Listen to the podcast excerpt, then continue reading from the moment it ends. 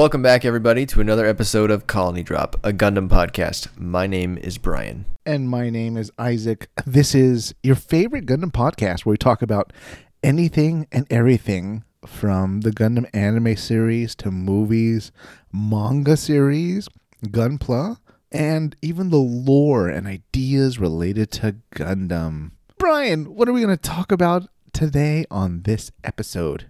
We have a very special episode today. We are concluding our review of the original Mobile Suit Gundam series. We watched the whole original series, and it's been a while for us both, I think, right, Brian? I haven't seen it. Oh, it's been years. Maybe a decade. yeah, I haven't seen it front to back like that in, since I originally watched it, probably. I'm, I'm sure I've watched bits and pieces of it here and there, but never from start to finish again. How did you feel going into like this last half of the first original series? Uh, I felt pretty good. I was pretty excited to finish the back half because I had forgotten actually how much happened in the back half. We got to the first half and we hadn't even gotten to Odessa yet. And so in my mind, when, when we stopped and did the first review, I was like, oh, wow, that means we still got Odessa, Jaburo, Solomon, Baoaku.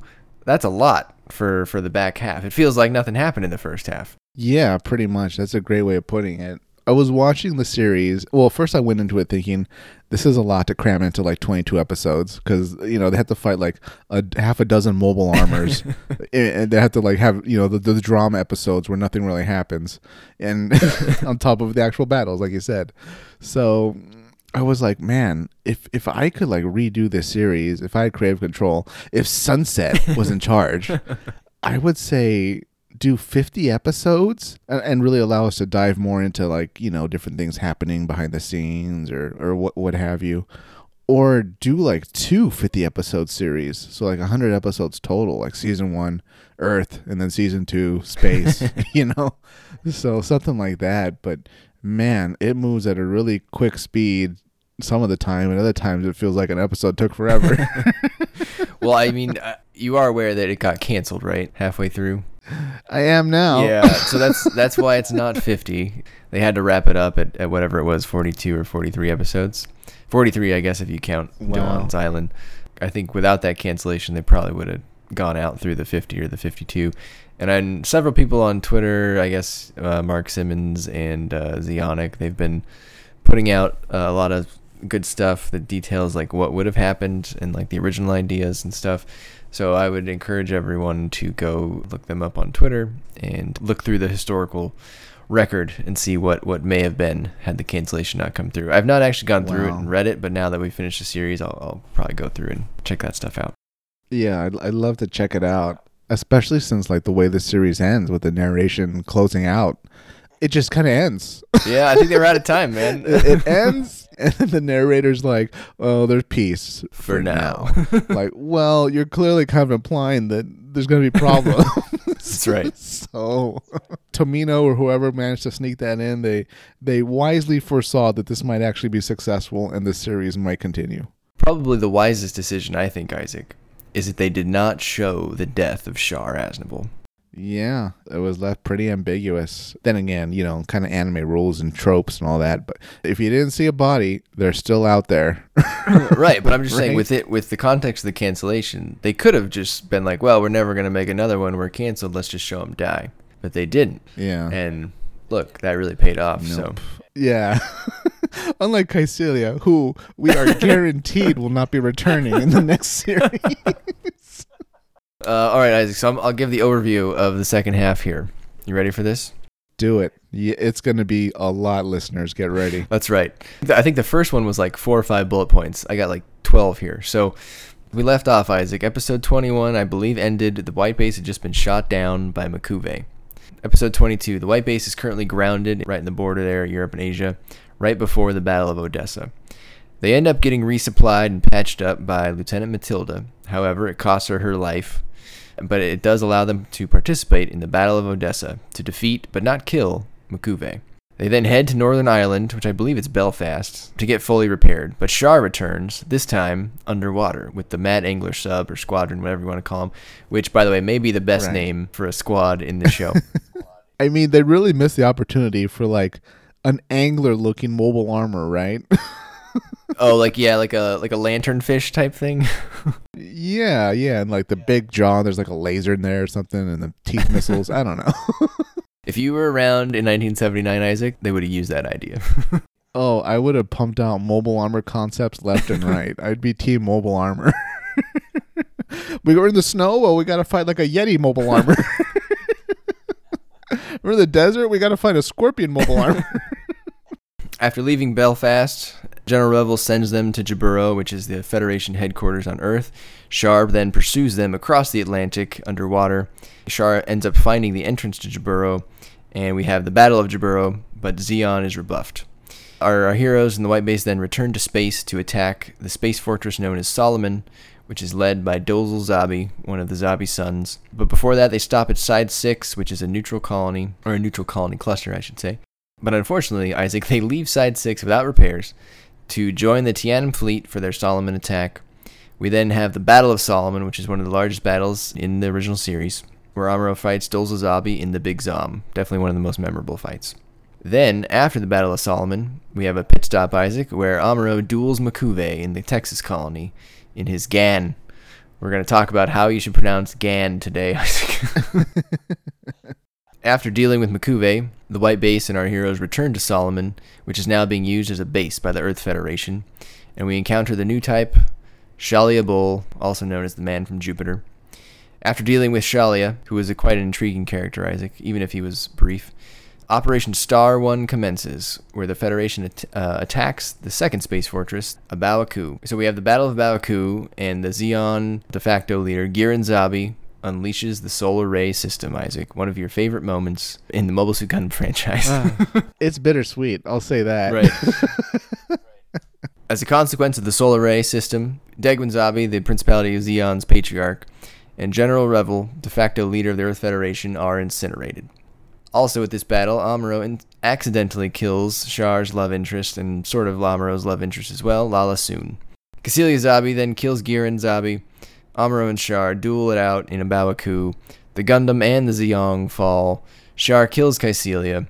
White Base falls, and Amuro leads the White Base crew to safety, and we end with an armistice and basically the promise that peace exists for now, Isaac. Yes, and Zeon is gone, replaced by the Republic of Zeon, and uh, Federation wins. For now. Yeah, for now, and everybody lived, which was great. Well, we lost a few people along the way.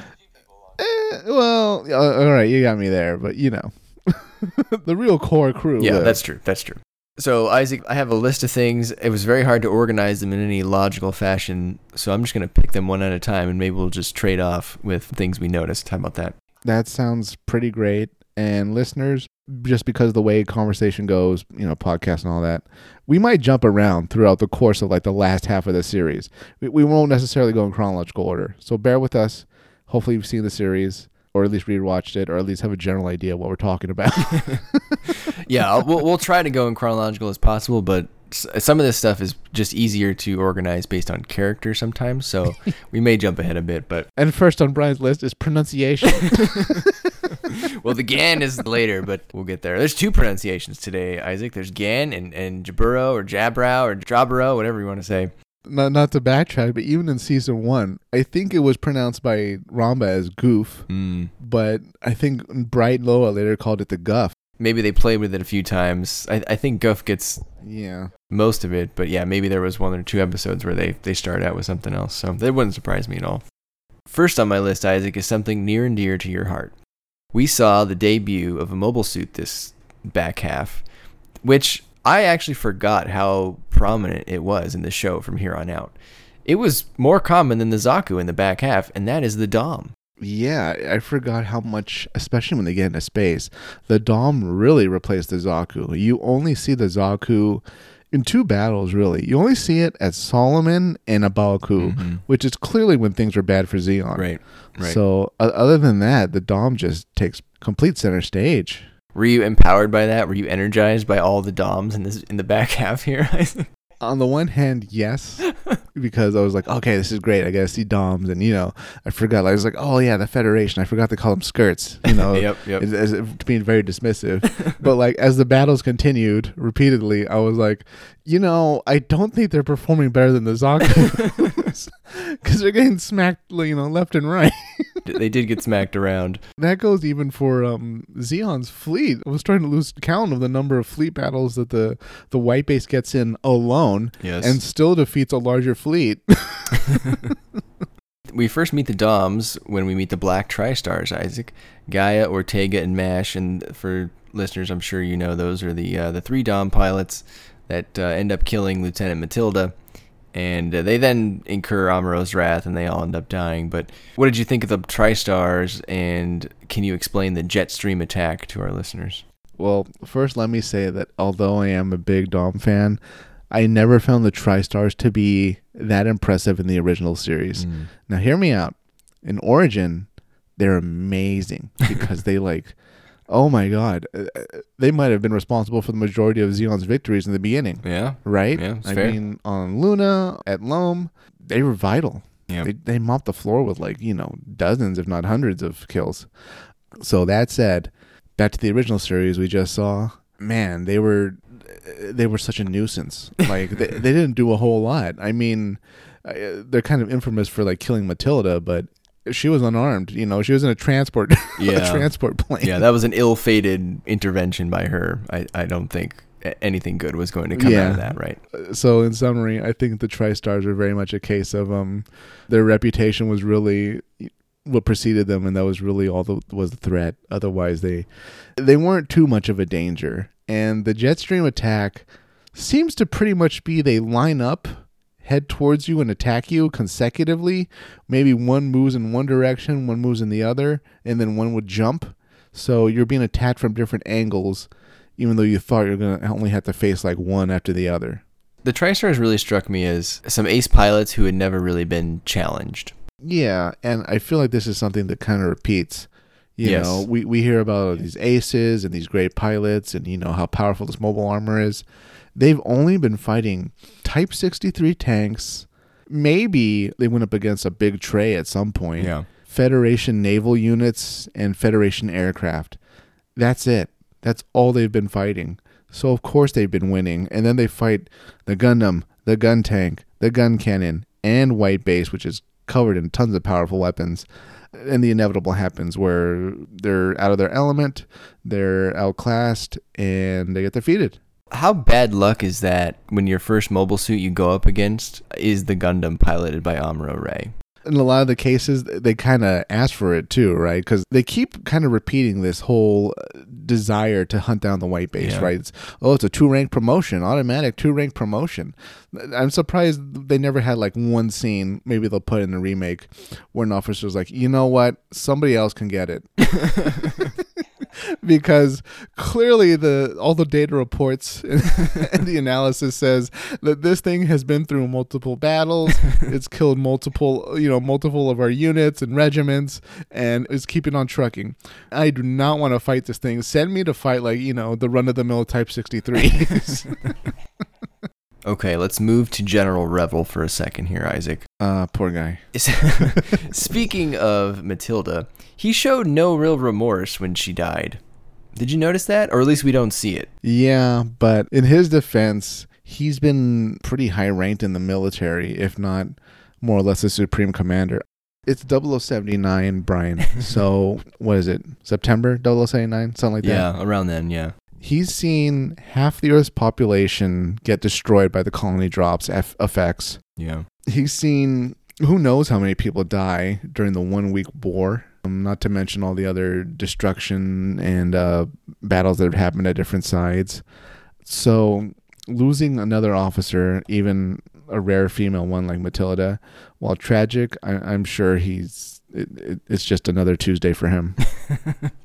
Matilda As cold and callous as that sounds, yeah, I mean, this is you know humanity's worst war. So unfortunately, he might have not so much forgot about it by the next week, but you know she was just a statistic yeah. the next month. That's fair. What about though? Instead of Yeah. sending supplies to the White Base, shouldn't Revil have sent them some like real pilots? Or does that go against their data Um, gathering scheme?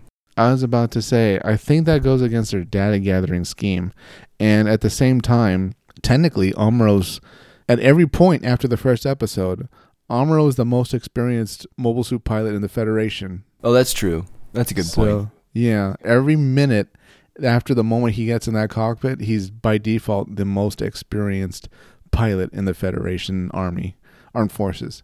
So there isn't technically anyone better to put in. That's a good point. I've never thought about it that way. Yeah, and by that logic, uh, that's kind of a slippery slope of well, why is a 19 year old the captain? Okay, let's swap out the captain. Well, what kind of crew does the captain need to support him? Well, okay, we'll we'll swap out you know the the bridge crew. Like, well, shouldn't we get better engineers and you know actual staff? Well, okay, we'll we'll swap them out for someone from the Tianem fleet, you know, crew from the Tianem fleet. So it, it could have very much have been a case of um we'd see our whole cast replaced if that did play out. yeah. Okay, that's fair. I mean, I guess that that sort of aligns with. There was that one line. I don't remember if General Revil was there when they're at Jaburo. The higher ups are not pleased that the white base was followed there, and there's a comment where some, one of them says they will always be a problem. What do you think about that take? Is that true? I think that might have been more, well, half true in the sense that, well, they're civilians, so they're not really going to do things the way we normally would or we'd like. But I think that was more just a reference of, well, since almost none of them are actual military, things are going to be happening kind of chaotically outside the norm, outside military standards. I think that's what he was referring to. Mm. I took it as they were upset that the white base, because they have the Gundam, they're always going to have a target on their back. So by by harboring the white base in Jaburo, they they drew Zeon there naturally. But yeah, I could see that as well. Uh, I think that's a bit of a stretch, right? Because Operation British was designed to attack Jaburo. Yeah, they've always wanted in, right? Yeah, I mean, I guess this was a case that, well, you might have a point. He might have so much been saying, um, you clearly gave Zeon a way to kill two birds with one stone. Yeah. So thanks a lot, you know. But at the same time, well, this is kind of the top base on Earth and for the Federation, so it's it really is a fortress. I I don't think we have a lot to worry about now that one more ship is here. Yeah. Okay. And they didn't. That's true. Because they survived. yeah, Zeon kind of got spanked. And then a little later on, there's this sentiment that the Federation thinks if they defeat Solomon, if they break Solomon, that Zeon will surrender. Do you think that's true? I don't think that's true based on the way Gihren's thinking. I think it was true. So after Solomon falls, guess what Degwin does? He decides to lift his heft out of that chair. and whatever back channels he still has to the Federation, they, they were meeting for peace.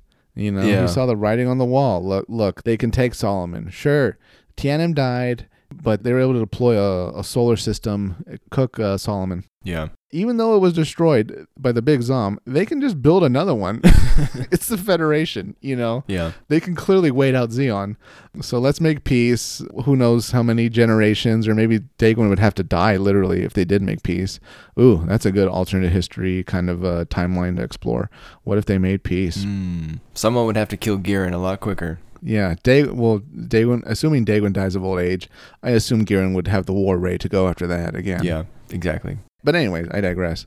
So yes, Solomon being knocked out did push Degwin to the peace uh, negotiation table. However, nobody assumed that Gihren would kill Degwin and then continue the war.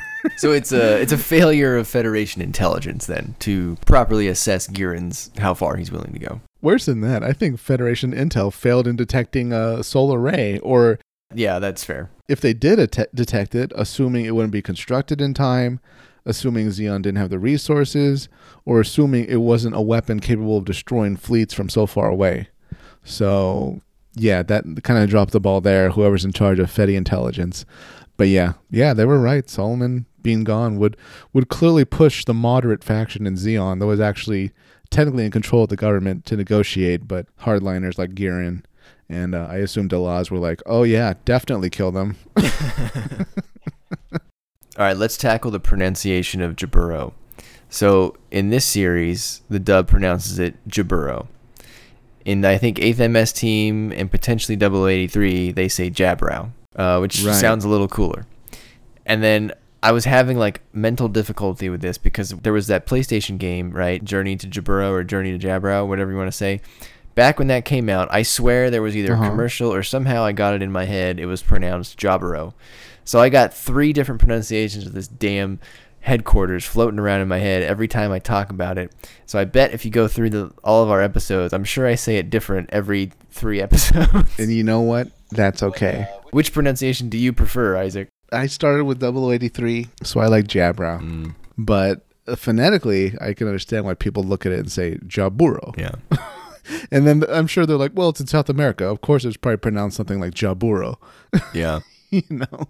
But I like Jabrow. Yeah. Okay. I don't think it's a real place. I think it might. uh, Some people think it's based on this place in South America called like Jabiru or something like that. I don't know how to pronounce it, but so maybe it's a little bit up in the air. But listeners, I'd, I'd be curious. Which pronunciation do you prefer, and is it the one that you started Ooh. with? Yeah. M- My head canon is kind of similar to Gundam Seed. If you haven't seen Gundam Seed, listeners, there's a military base used by the Earth Alliance, which is pretty much their Jabrow, except it's called Josh A or Joshua. Yes. And, well, my own made up acronym for it, well, Josh Dash A, that clearly must mean Joint Operations, Strategic Headquarters, Alaska. Mm. So I took a similar approach, and I assume Jabrow is like joint allied uh, base of operations. I don't know. Who knows? Or regional unity. I don't know. Wow. I love that. I want I want the acronym for that now. Yeah. Well, when we have our episode of Gundam Jeopardy, we'll have people trying to guess what Jabrow stands for. Isaac, there was a few more slaps in the second half. yeah. There wasn't as many as there was in the first half, but there were some good ones. right. There was when uh, when everyone was getting promoted, the Federation officer Mhm. tried to slap Amuro and he dodged it, and but then the guy like Yeah. slapped him again. So he did he did catch the second one on the face. You think Amro would have learned that, like, if an officer's trying to slap you and he doesn't connect the first time, you have to get out of slap range because there might be another one coming. he needs to bob and weave, you know. Yeah, just don't stand there. Uh, there was also when they were in, I guess when they were in Jaburo or Jabrow, there was this other set of kids, the other orphans, and they were making Kikka cry. So our other two kids, Letz and Katz, I think I think Letz though was the one that smacked the other kid that was making Kikka cry, and I was like, look, even the kids are taking on this aggressive behavior by what they're seeing from the adults in in, in this world. That's very sad. I do vaguely remember the slap. Was that when they were with the robot nanny? Uh, yeah, I think so. That amazing robot that can serve you like snacks and juice. Yeah, I think it was like ice cream maybe in there. But r- perhaps Isaac, the best slap in the back half of the show was the Sleggar slap. Can you explain the Sleggar slap to us? The Sleggar slap really came out of nowhere, I have to say, because Sleggar hadn't been with the crew that long. And really, I didn't think anyone would slap, not to sound sexist, a woman. right? yeah. Then again, this was animated at a different time, so maybe that was more common. But man, he like went right up to Mirai and gave it to her because she was, ah, what was she doing? She was arguing with Cameron, her fiance. Yeah, Cameron Bloom, her somewhat desperate, desperately in love with her fiance, Yes. who was very interested in helping them any way he could, and she was really turning him down. I can't believe Bright didn't cut in and say, "Could you guys talk about this not on the bridge?" Um, just so they would go somewhere else and talk it out. But Mirai was kind of getting rude. I mean, she was getting rude. But Sleggar apparently thinks uh, if we're being offered help, we got to take it. So he went across the bridge and he gave her a backhand, not even a slap, a backhand. Man, and it it shut her down. Goodness. He moved real quick. If you go watch the the gif of this, man, he that dude moves faster than uh, we've seen him move the whole show. He, he moves faster than a dom speeding into battle. and what's what's kind of insane is, did everybody on the bridge agree that she deserved it? Because nobody said anything. No, no like one. Yeah. the other women didn't say anything. Mm-mm. Bright didn't say anything. They just let the slap happen. I don't know. What do you think of Sleggar Isaac? He, his image or, or whatever was supposed to be based on uh, Sylvester Stallone, but uh, right from the beginning, you know, he the first time you see him, he immediately hits on Mirai. He calls Amuro his little buddy, which made me crack up. As soon as he returns from that first battle, he straight up asks Mirai in front of everybody if she would like to shower with him. So like this guy is like he wouldn't make it in today's Me Too world for sure.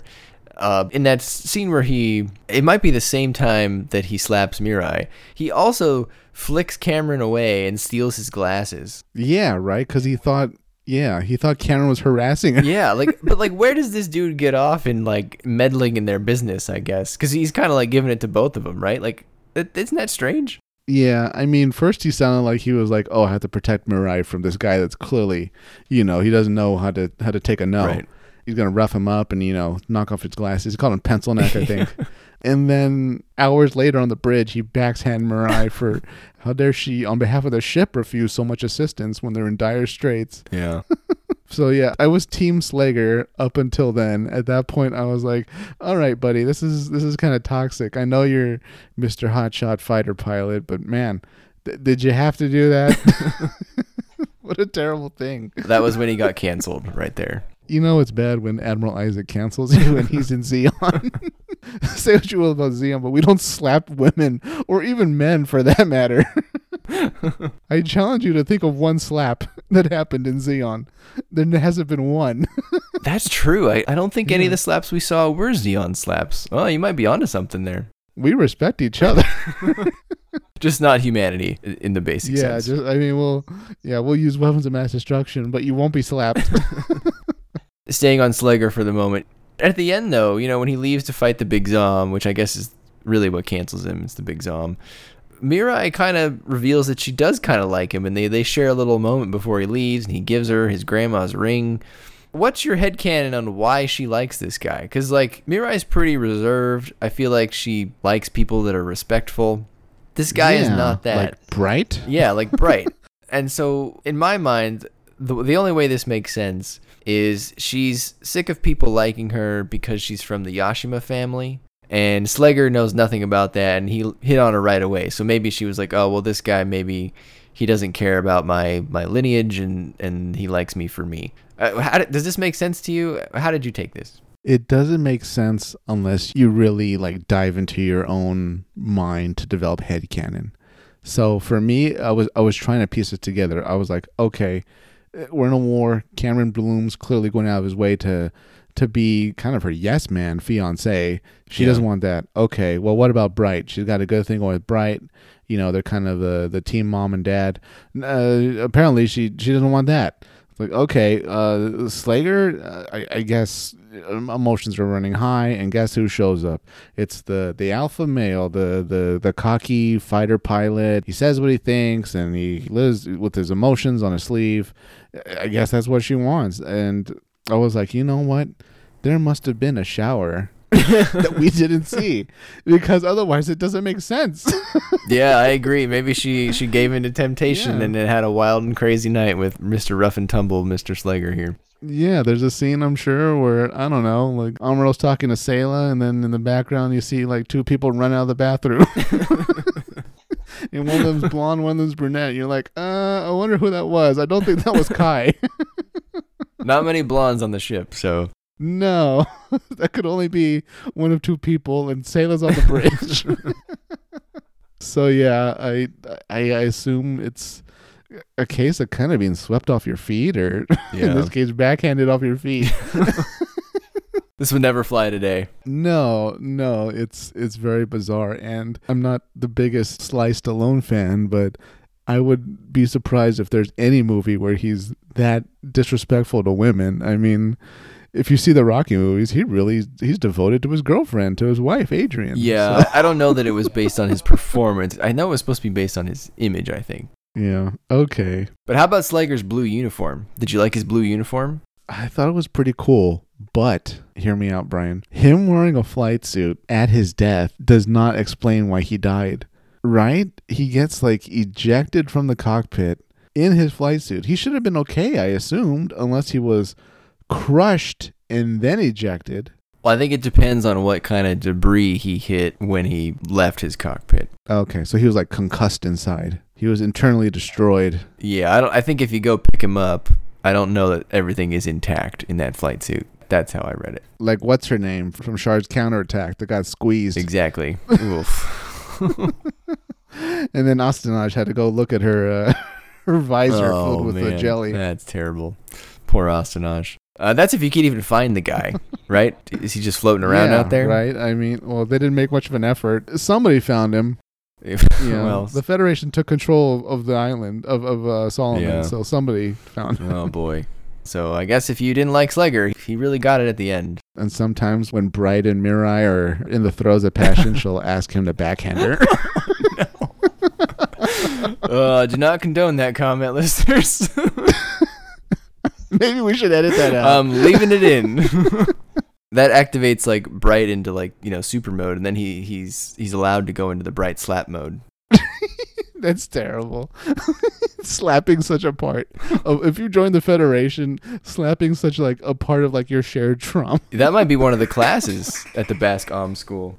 But I don't think they slap. Well, they punch, you know. That, well, one of them slaps Oh, Kamille. yeah, Isn't yeah. that that that's kind of how Zeta Gundam starts, right? Was it a slap or was it actual punch? Uh, I don't remember. Hand on face violence. Whether you go to the Bright Noa Academy or you go to the Bask Om Academy, there's going to be physical abuse. Yeah, absolutely. Come to Zeon. We don't do any of that. what are your thoughts on this whole Sleggar Mirai thing and how she kind of with the flick of a switch became madly in love? She was concussed into love. That I think it's because he didn't care about her Yashima family lineage. Because every time Mirai meets someone new, they say, "Oh, we're so sad that your dad died, and he was a great politician, and maybe if he had lived, the war might not have happened." And here, you know, dock here and consider that payment for your dad's services. Blah blah blah. The way it makes sense to me is her whole life was, "Hey, you're important because of your family name." But then, boom, here's this guy who's, you know, like you said, says what he feels no matter how bad it is. And he's like, hey, you're cute. I like you. Come shower with me. mm-hmm. And she was like, wow, this dude doesn't know who I am at all. And he, you know, and he wants to be with me. Maybe in some weird way, that flipped the switch for her.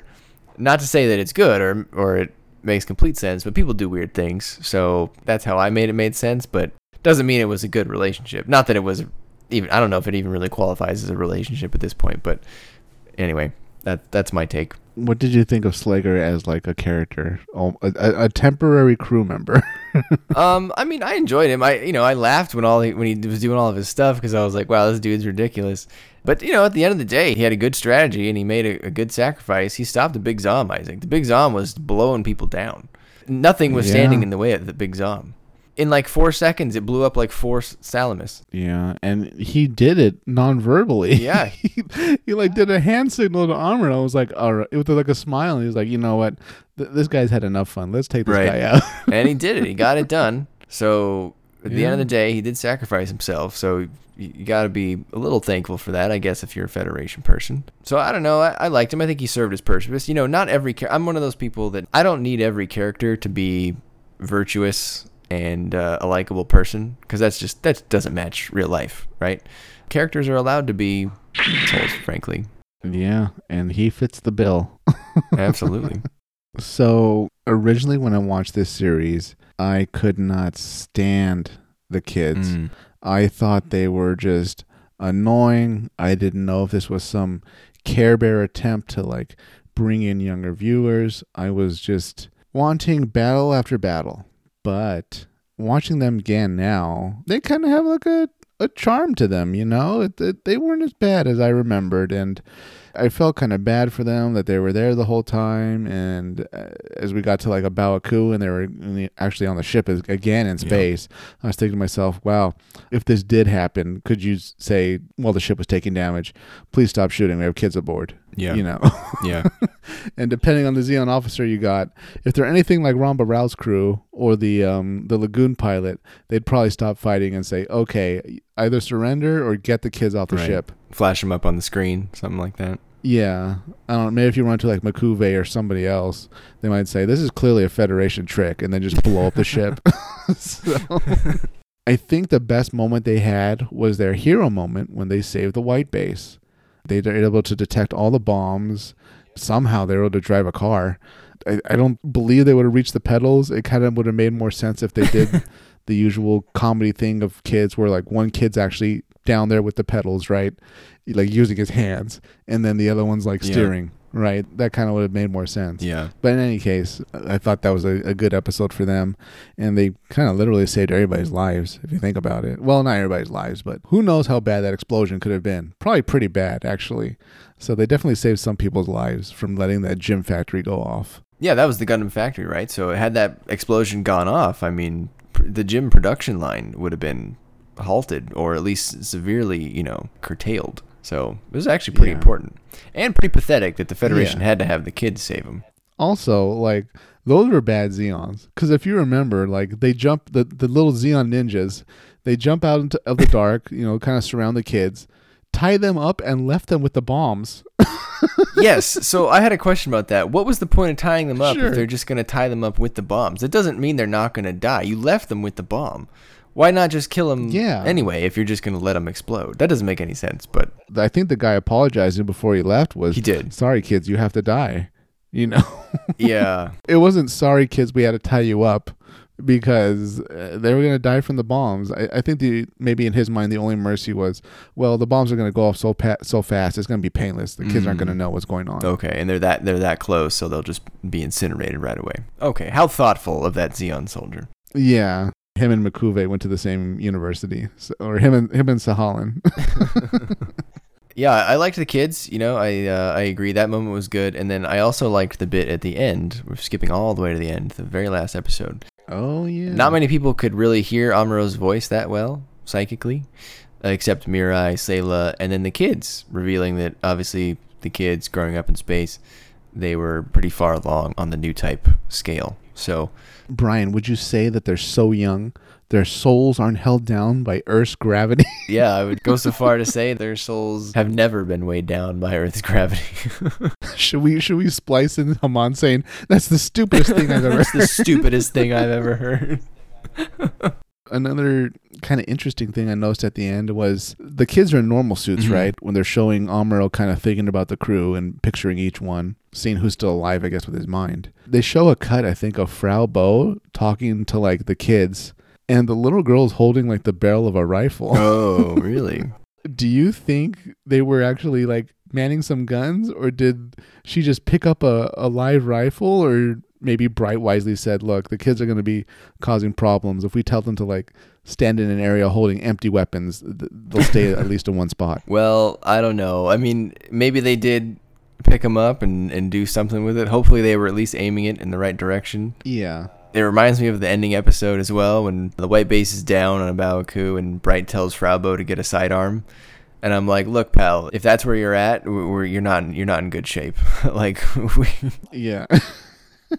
the ghost of Ramba Ral was like, the last time that woman, that girl held a sidearm, I was able to slap it out of her hand. That's how good she is. yeah. So same thing with the kids. I mean, if you're relying on the kids, I'm sure they didn't tell them to pick up the rifle, but I'm sure they tried because they like to contribute, right? And if that's what they see everyone doing, they're gonna do it too. Yeah, they wisely seemed very sad and scared. So I assume they felt the ship crashing. Yeah, can't be a good feeling for sure. On the subject of kids, Isaac, there was another tragic set of kids in the show in the back half, and that was Miharu's siblings, her brother, little brother and sister. Miharu it was the girl that, in Ireland that Kai sort of had a crush on, but got tricked into giving her info, and she was a spy for Zeon. She was a great spy. She was a great spy and really got screwed, given that her, you know, handlers attacked the ship while she was still on it. That was kind of a jerk move. Awful death for her, falling off the was that a Gunperry? Yeah, I I couldn't believe how brutal that death was. We didn't even see technically see her death. We just knew it happened. Yeah, very similar to Sleggar, right? She was just lost out of the craft, Yeah, never to return. he was ejected into space and she just plummeted who knows how far into the water. Ice cold water as well. It's cold up there. So uh, anyway, Mi- Miharu had a heartbreaking story, awful death, uh, and so I was wondering to myself, Isaac, do do we know what happened to the kids? Because in my mind, we needed an epilogue where Kai went back and found them and like you know took care of them or something. And of course, they've been covered in some side story mangas. So the little girl, Millie, Ooh. she works as a hacker for Kai in the Zeta Gundam Define manga, which is like a retelling of Zeta Gundam Wow. with with some minor alterations. My understanding is I've never read Z, Gun- Z Gundam Define, but I'm sure those there are some out there who have. So anyway, she's there. It looks like Kai reconnected with her and, and gave her a job or, or otherwise, you know, worked with her. Jill, the boy, is a cyber new type test subject in Zeta Gundam 4 Story and To a Soldier, which is a novelization about how uh, 4 became a cyber new type at the New Type uh, Research Institute um, from Zeta Gundam. So I feel like it turns out pretty well for Millie. Feel like it doesn't go so well for Jill in the future. I don't know. Like actually no, I think you're right because the lives of cyber new types can't be good, no, right? I no. mean, name one that's gone well. none. Yeah. hmm That's unfortunate, but I don't know. Maybe his his future ended up okay somehow. No, I'm not sure. I spoilers. I don't think he makes. of course not. But I mean, good on Kai. That's the silver lining, right? Right. That he went back and the kids clearly knew him, and I, I imagine he looked after them as much as he could. yeah, yeah. I agree. I agree. Man, how sad. God, she was such a good spy. She was like the perfect honeypot for Kai. Mm-hmm. She wouldn't have worked on like a Sayla or a Mirai, right? No. But for Kai, she was at the perfect spot. Well, who knows? Mirai seems just like a like random people hitting on her. So maybe if Miharu Yeah. did it, maybe she she would have gone for that too. Maybe if Miharu slapped her, they would have fallen in love. and it's like, ah, I love you now. In one of the Miharu episodes, or one of her handlers, Captain Boone, he lands on the white base in the guise of a fishing plane, and he tells his co-pilot or his you know co-conspirator to not talk because his Zeon accent is too strong and it'll give him away. Has that ever been brought back, or was that a dropped kind of world-building plot point? And was it supposed to be a German accent? Because the, the guy they had him talk, and like he had a really strange voice. That has never come back. So that raises the question like, is there a group of colonies where people talk different? Is everybody we're hearing from Zeon using like a Federation accent? I don't know. yeah. What are the implications? You know? yeah, I'm not sure. I mean, I remember reading about this way back in the day, but I haven't th- I hadn't thought about it again in probably 15 years. And then I saw it this episode. And I was like, oh wow, I I don't remember what what the answer to that was. So um, I mean, I guess I could look it up. But listeners, if you know if this is a drop plot point, I, I would uh, appreciate the refresher. So, and what would you imagine the accent to be like, Isaac? Because I, I don't feel like people in the Zeon colonies have lived there long enough to develop some new accent that is completely identifiable. No, and it doesn't work because all the Zeon leadership, they just speak with a normal accent. Like if they were speaking their true tone or accent, it would sound so different. Yeah. You're being a little too literal if, say, for example, the original plan was that we'd have Zeon with German accents or Yeah. Italian accents or uh, or Japanese accents. At that point, it's like, okay, uh, come on. We already know they're the Axis. They're wearing Axis uniforms. So at that point, why why not call him like Von Gihren or uh, Kaisiliov or something? I don't know. Yeah. So th- that that's excessive, and I'm glad they didn't do that. That throwaway line, though, uh, I don't know. It, it it didn't really make sense at all in any way, really. I agree. Not needed. Glad they dropped it. So Isaac, let's talk about two things that I did not like. Uh oh. Wow. Probably the biggest thing that I did not like about this show is the G fighter. I don't like the G fighter, Isaac. Yeah. I don't like how it looks. I don't like how it performs. It's got pointless transformations, some of which are very dumb looking, like the one where the top half of the Gundam and the bottom half is a plane. Call it the Gundam Sky. And I can totally understand why Tomino replaced it in the films with the core booster. It felt too super robot to him. He, he tried to remove all the super robot elements as much as he could. And honestly, I feel like Sayla, I liked seeing Sayla do stuff, Isaac. But every time she was doing something, I was like, you know what? It would be way cooler if she had a Gundam instead. Yeah. At the same time, that would have kind of pulled away from Amuro since, you know, one Gundam, one show. Well, okay, it doesn't have to be a Gundam, but give her a gun cannon or, or a third gun tank, gun cannon, gun, whatever you want to call it. It doesn't have to be a Gundam. I just mean it didn't have to be the dorky G fighter. Is what I'm saying. Right. You know what she would have gotten? She would have gotten the pink hover tank Gundam. Oh, The pink hovercraft mobile suit, right?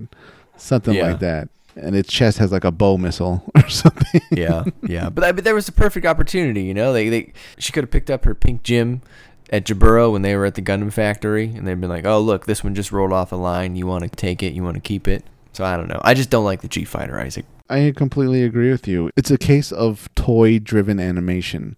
So we have to see the chest visible as it flies around, right, Yes. in the armored mode, and and then it has to be able to configure, and oh, we need more armor. So dock only halfway. Um, so it was ultimately wacky, but maybe the if you think about it to an extent, kind of like the first time for a long time we see a woman being that prominent in combat.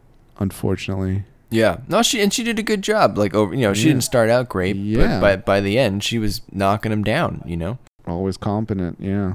The other thing I didn't like, Isaac, and this was also changed in the compilation films, not it wasn't so much that I didn't like it, but it was just too wacky or it just looked really out of place. So the gun tank was fine on Earth. But then when they get to space and like Hayato starts going out in the gun tank and the gun tank's just kind of floating out there with its like treads, it makes no sense Yeah. in space and it it looks pretty silly. And so it was very clear that it needed to be replaced, and that's why he gets a gun t- uh, a gun cannon. Yeah, it was pretty terrible. But I mean, if you've already built the factory that's going to make the gun tank models you're trying to sell, you're sending it into space. The only time it makes sense is when it's kind of hopping around on, on asteroids or on, on A Baoa Qu and Solomon. That, that's kind of like, okay, it can do these little short jumps and stuff like that. But yeah, I almost wish like they reconfigured it, like they removed the treads and like swapped in like these two big cylinders as like booster rockets or something, right? Yeah, really anything to just not have it look like a tank floating in space. Because it was like, oh, don't Yeah. worry, Hayato's coming to back you up in the gun tank, and then like here he comes, floating in the gun tank, and I was like, oh boy, like might as well just stay in the ship. Yeah, I, the the gun tank was maybe the weakest and most useless out of the three. The gun cannon could be pretty competent. I, I especially liked it when Kai would like he would get an enemy close and then just drop down those two guns or one of them and blow the enemy away. Yeah. I was pretty sad when the gun cannon fell and A Baoa Qu It got its leg chopped off, and that was pretty much the end. But yeah, it served well. I liked Yeah, it. Something about taking out the legs. When you take out the leg, it really collapses. You know, that even happened to the Gundam when the Zeong hit it with that like perfect beam shot that took out almost its entire right side. Yeah, the mouth blast. Yeah, that thing was pretty intense. Yeah. Staying on Jaburo for a minute, we got to talk about all the amphibious mobile suits in this back half. Oh man, Zeon like they put too much money into amphibious mobile suits. Like instead of having two or three, they had like six. so let's see if I can get them all here. The first we saw the Gog, then we saw the Z'Gok, then we saw the Zock, I believe, and then we saw the Acguy and the Graublo, which was the mobile armor. So there was there was four suits and one mobile armor. So uh, we can all agree the Z'Gok is the the clear winner, right? yeah, it's definitely got the best design and look to it. It doesn't have the ridiculous proportioned head of the Acguy. it, it doesn't look like a little bridge troll like the Zock. What about the Gog? Wi without the Gog, though, I feel like there's no Juaggu. Or is the is the Juaggu more of an Acguy? Maybe it's more of an I, guy. I was gonna say the Juaggu's more of an Acguy. Yeah, yeah, definitely the, the Well- head. The head is way more Acguy. I don't know. I feel like it's almost too divergent. Because there's some of the Za- the Z'Gok in, in the Juaggu, right? Let's see. A little bit. You can see some of it. Oh, it says developed the well the wiki. and If you believe the wiki, the wiki says it was developed from the Acguy. Okay. Okay. There you go. That that still doesn't make complete sense. Just looking at the designs, but sure, they took the internals and kind of slimmed them down to an extent. But I, I've never liked the Acguy's bulbous head. The Gog, it was always just I don't know, clumsy. It's a little thick. Yeah, it's a bit of a a little bumbling mobile suit. the Z'Gok though seems way more perfectly engineered. Like that that's a killer. Right. Yeah. know? Yeah, you're afraid when the Z'Gok comes by, but like when the Gog comes, Yeah. you're like, I could probably outrun that. And the Zock was just that was a dead end because we never saw anything like that again. it was just a poor design. It was way too bulky.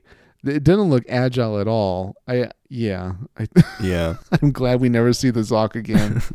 The one we don't get in here, which I think they put in Gundam the Origin, the manga, but it was in 0080, which was the Hy-Gogg. That one's actually my favorite amphibious mobile suit. yeah, like it, it's so sinister with its longer limbs, right? Yeah, if this was ever redone as the Origin style, I would look forward to seeing the Hy-Gogg more because that was pretty darn cool.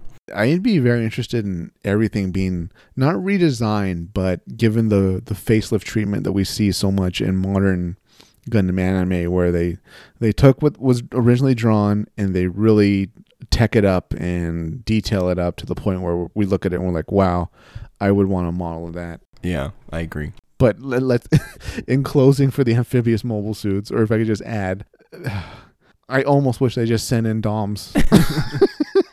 At least they would have been able to hover and go fast, right? Yeah, that's true.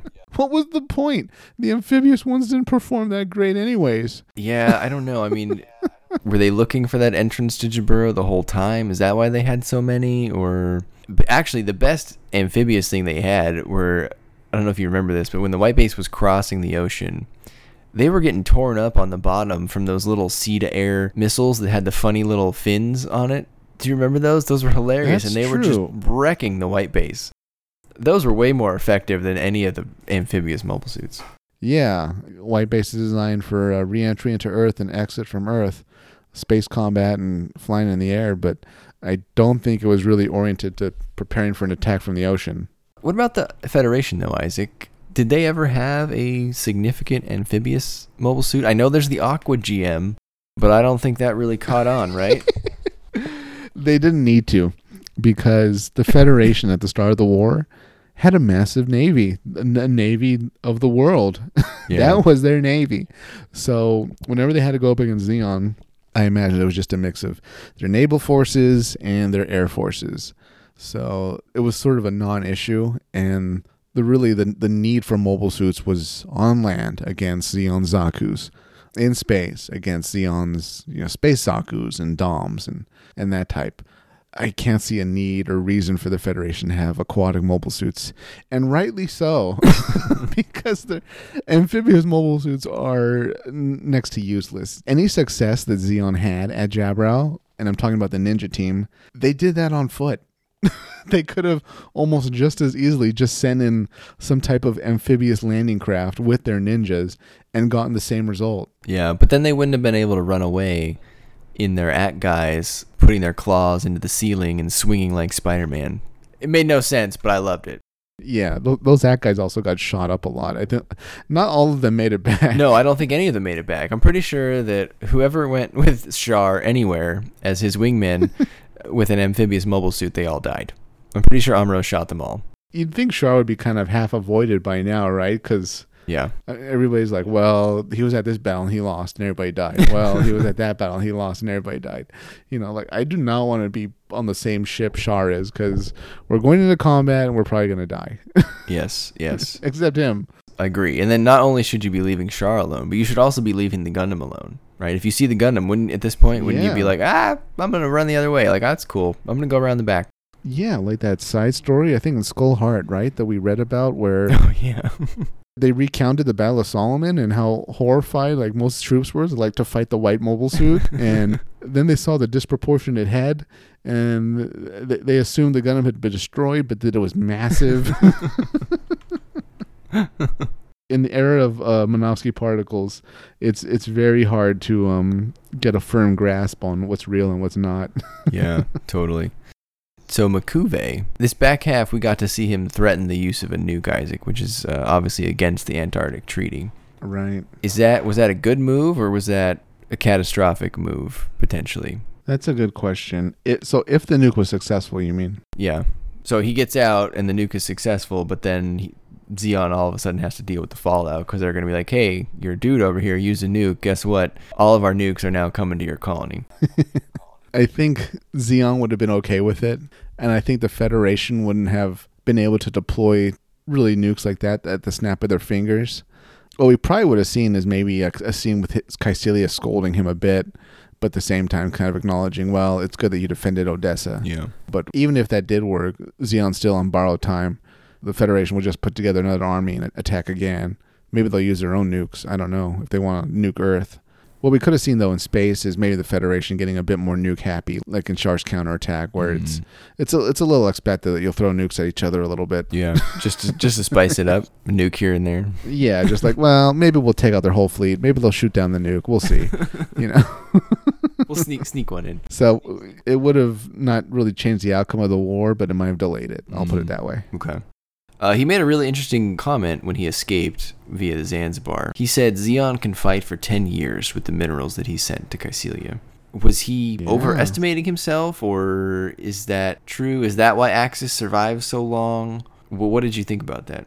That is exactly what I read. I read that M'Quve's operations, or Zeon's operations in Earth in general, in the One Year War, moved so much mining material into outer space that even up through, I guess, the Sleeves Crisis, the Sleeves War, they were still using material that they'd obtained from Earth, Wow. pretty much almost scot free, to just keep building military units. That's a cool lore line. I like that. Yeah, he was right. He knew the numbers going into space, and Yeah, there's, there's no way we're going to use that stuff overnight.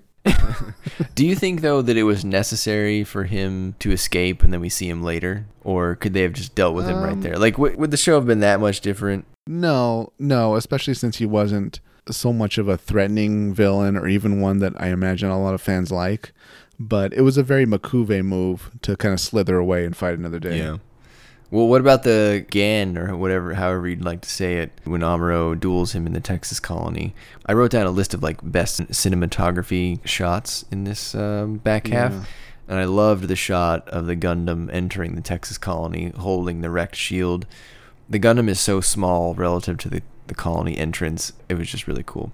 One, how do you pronounce the Gan? I, I believe the dub actor in this series called it the Gan. Without remembering that, I've always called it the Gyan or the Gyan. How do you say it?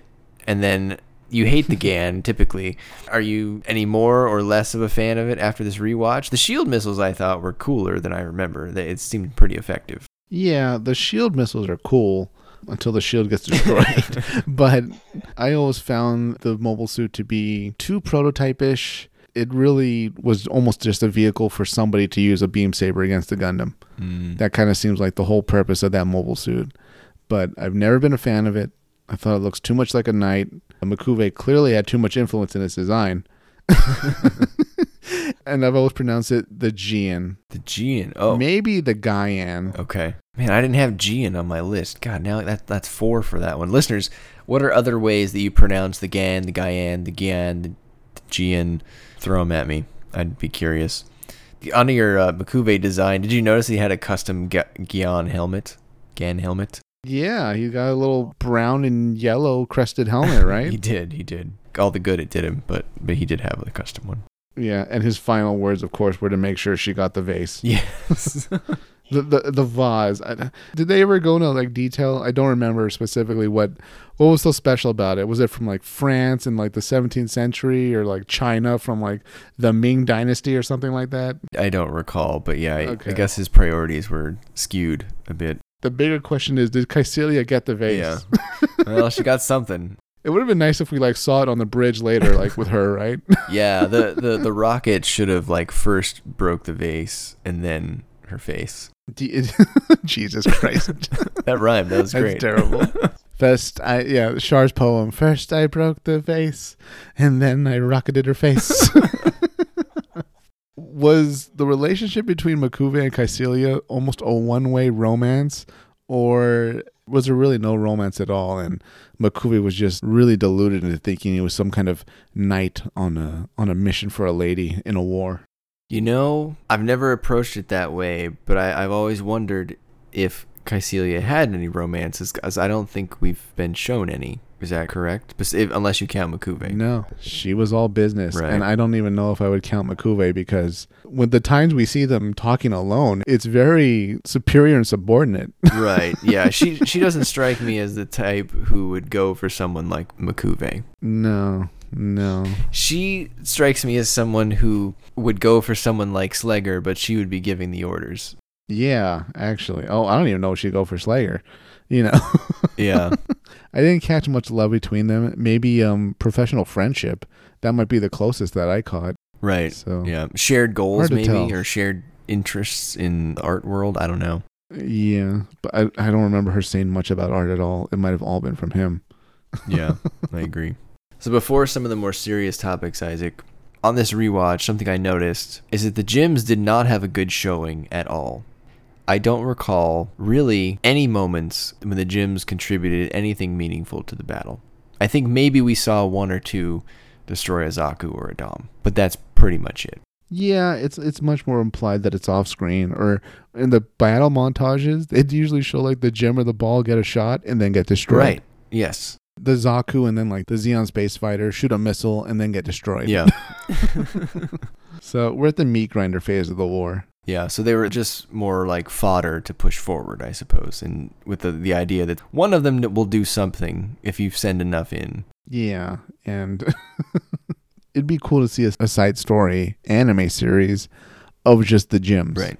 You know, Yeah. throughout the war, and they hear kind of rumors about the white mobile suit, and that they're based on it. They're like, "Well, I wish we had that survivability or stuff like that." Right. You know, are they going to make more of those white bases? Why can't we get I'm on my fourth Salamis. Yeah, and I don't mean that. I don't mean this con this comment in the context of like all GMs did poorly, because obviously there's a ton of side stories where they do great things, but like within just this show, Yeah. they really don't do much. it's just we know they're in the background. We know they're fighting. So clearly they're off in the distance somewhere, getting kills and being destroyed. Let's talk about one of the main victimizers of the GM, Isaac, and that was Dozle Zabi in the Big Zam. Maybe one of the coolest episodes in the show, the Big Zam's last stand.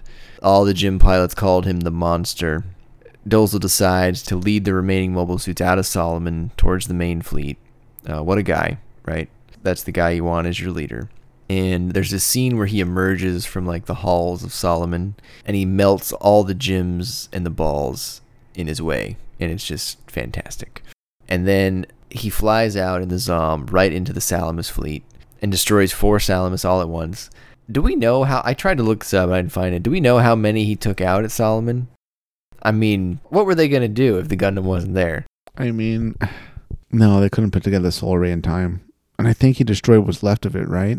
So they couldn't deploy it even at like a fraction of the strength. Well, they had already shot it twice, I think, because and I think the uh, Yeah. second time was only at sixty percent chance of working. Because I, when they fired it the first time, it was interesting. It, they definitely showed a lot of the mirrors melting, so they can't keep firing that thing. I'm about to say it, but this might be the situation where the Federation needs a nuke, Yeah, there, there you go. Yeah, right? Other than that, you just have. Well, they can't even. Okay, never mind. I take this back. It would have to be missile barrage, like Amaral pointed out. We can't really use our beam weapons. We'll have to rely on missiles. So it would take the Solomons eventually deducing that, and then some. At, I assume General uh, General Revil would say, "Look, this thing is clearly causing a lot of damage. Beam weapons don't seem to be working. Everybody, fire your missiles in this zone." yeah. And then that would have done it just through sheer numbers. Uh, would they have had the time to make that decision? No, because he was just you know blowing them up as he goes along. I don't know. At, at some point, they would use missiles, I suppose. But yeah, with with the number of ships and missiles going around, uh, it would have gotten hit sooner or later. So, I, I think it was it was a matter of when the Zam would go down, not if. but the amount of casualties that he would have inflicted A lot. had they mass produced the Big Zam, that would have been pretty cool. Had he not been killed so early, I imagine Revil would have been much more eager to pick up the call when Degwin called. Mm, true. You've previously described the Neue Ziel as looking like the ideals of Zeon took shape.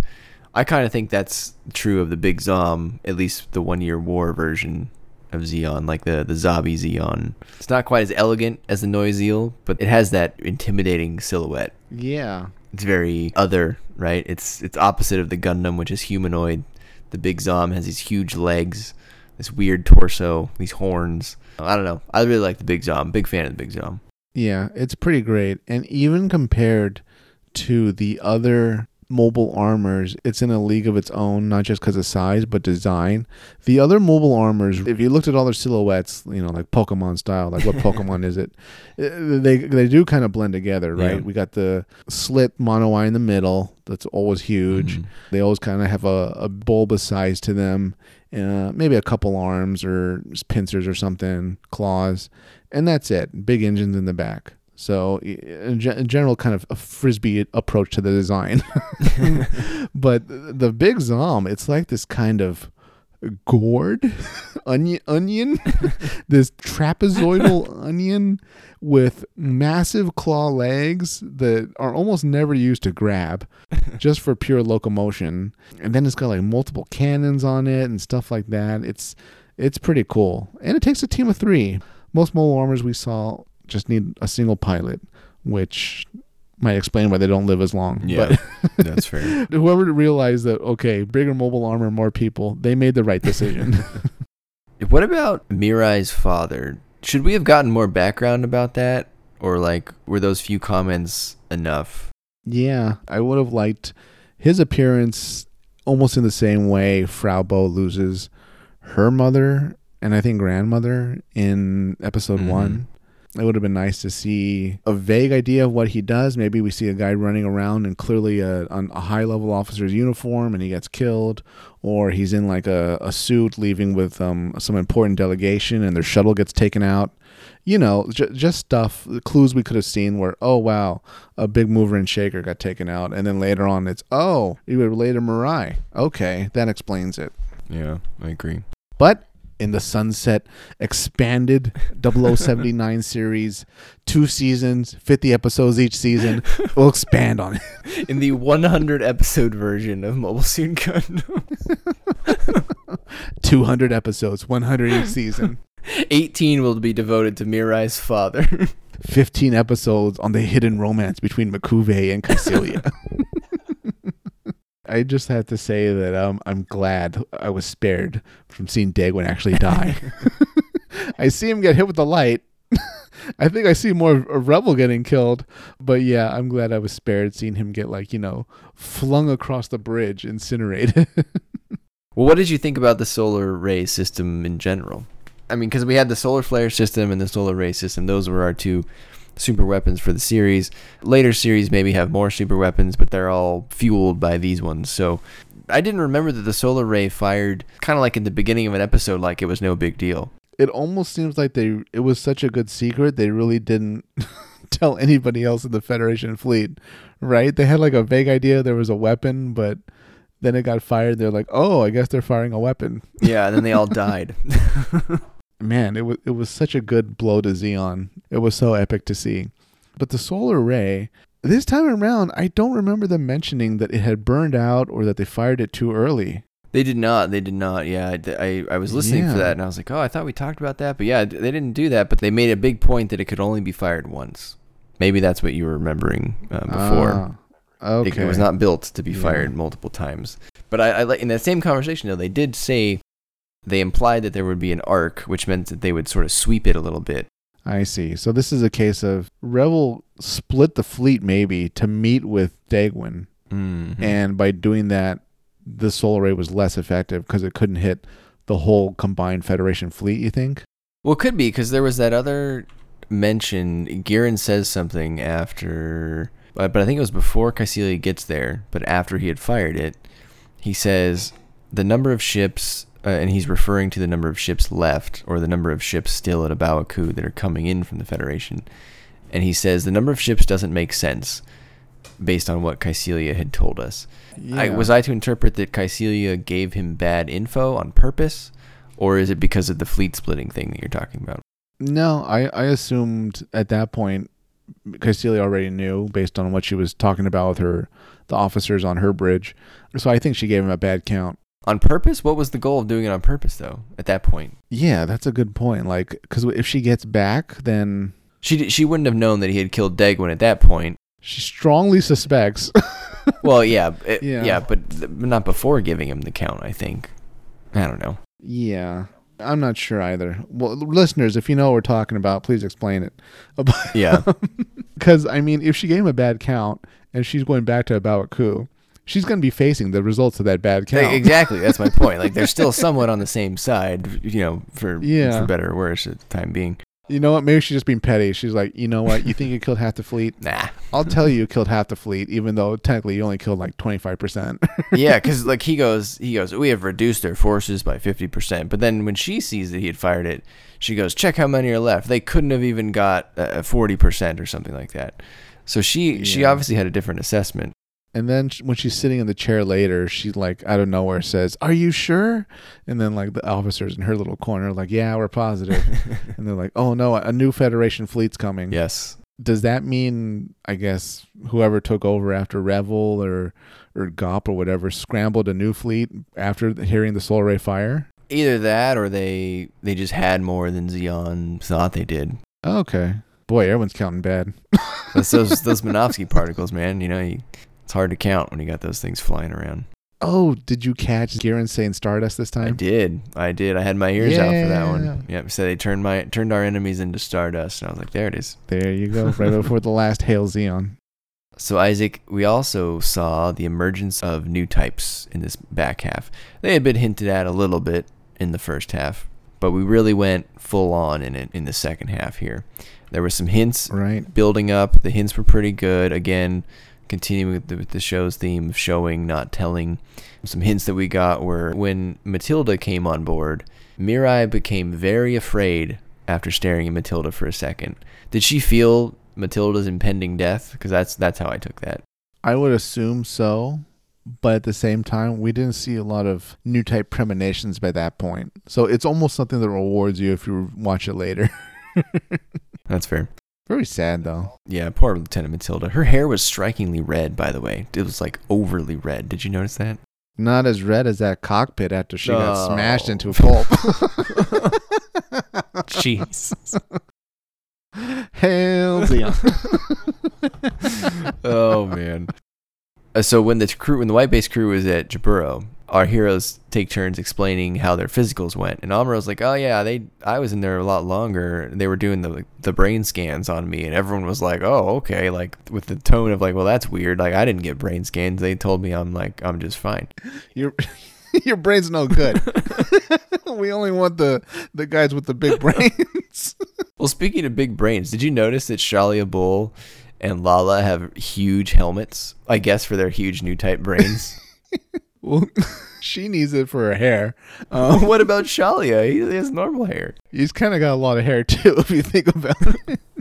he's really skirting those regulations. the Psycommu or whatever. Maybe they you require bigger helmets for those, but they they were just these giant space helmets they had on. Big Mega mine helmet. Yeah. They look like an amphibious He- mobile suit wearing that thing. to to what you said about him earlier, I kind of want to learn more about him, right? In his story, it seemed like there was a lot of potential with him, and came from Jupiter, and he just came back. He's clearly good enough that they want to put him in this prototype mobile armor that's virtually untested, and and it did really well at least for a while before being destroyed. Man, what what's his side story manga series like? Yeah, you get like sort of his whole plot in like one or two episodes. And I agree, he's really intriguing. I wish we got more. I wish he didn't die so soon. His death was pretty anticlimactic. I mean, Amuro just kind of was like, ah, I'm done with this battle, and he just kind of stabbed him. But there was a lot of showing and not telling happening here. And it was really fast, even for the standards of, of this show and this type of writing. He walks in, they say, oh, he's back from Jupiter. He's like the head of the Helium 3 fleet. And Gihren's like, you know, you're a new type. I need you to do this thing. And he already senses that he will serve under Kycilia. But then Gihren asks him to think deeper about why he's sending him there to Kycilia. Does that implying that he wants Challia to kill her or keep an eye on her? Do you remember that part?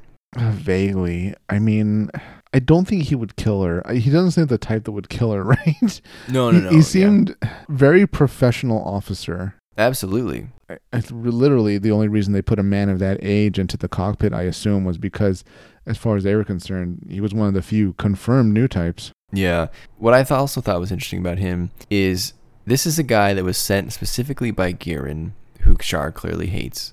Not that he doesn't hate Kycilia, but he, he obviously also hates Gihren. Char did not really hate Challia Bull. He says of him after he died that he was a man caught between Kycilia and Gihren who couldn't put on an act. That's like a very specific description. And he also says, and we should let him rest in peace. So Char didn't mind this Hmm. guy, which is very rare. I, you know, Sh- Char doesn't particularly like many people in this show outside of Lalah. Yeah, that's an interesting way of putting it. He was very much almost too professional. He wasn't really going to play the political game that everybody else seemed to be playing.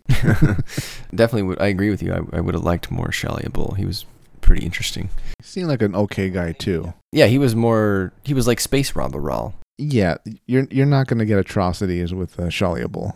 Isaac, let's talk about Kycilia. So one thing I liked about Kycilia in the back half was she was the only one smart enough to look into Char's background and, and ruin his little charade. Yeah, but man, did she miscalculate in terms of, oh, yeah, you caught me, but you know what? I really can't stand this federation. We'll we'll deal with our issues after they're gone. yeah. Oops. sure thing, son of the man my family plotted to kill. I gotta say, so listeners, if you've if you've never watched this show, you should at least go watch this part where Char shoots Kycilia in the head. It's the headshot of all headshots, right, Isaac? I mean, it's perfect. yeah, it's it's pretty brutal. It like goes through her neck and the chair, kind of catapults her backwards, and then of course the rocket detonates inside the bridge and kills everybody in the bridge. And his his line is great too. He says, "Garma, I'm sending your sister to join you. Consider this my farewell present." And then he fires. Ironically, it was somewhat unnecessary because if you remember, the minute the second that Zanzibar was out of the the docking bay, like there's like two Salamuses kind of waiting and they like blow it away. Yeah, I was gonna ask you about that. So right, she would have just died anyway. yeah, I, I mean, unless the plan was I'm in the Zanzibar, broadcast an immediate ceasefire so that my ship can meet with whoever's in command and we'll negotiate. Mm. Or I, I have no idea what would have gone differently if the bridge was still intact. Maybe they would have been able to put up a better defense or put up some uh, some anti beam uh, mist and gas. and they would have booked it out of there. Who knows? But as from what I can see, they were they were toast before the the ship left the docking bay. I agree. Oh, I think that's why one of the officers was kind of really complaining, like, you know, I don't care if there's Zaku's, send something out to escort us. Yeah, I do remember that line. hmm Yeah, that could be why. Yeah. Maybe they would have bought them time, or at least sending Zaku's out there would have at least occupied the Salamuses while they get away. Yeah, drawn the fire, perhaps.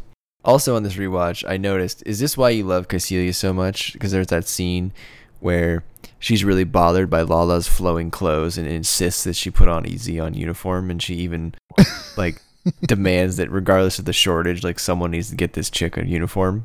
Like she shares your affinity for uniforms and like uniform, you know, conformity. I mean, it's partly, yeah. That's that's partly true why I like her. I also like how she goes into serious mode where she like covers her face with her mask so you can't tell what she's like thinking. She's like, uh oh, I, I better put my mask on. Time to think.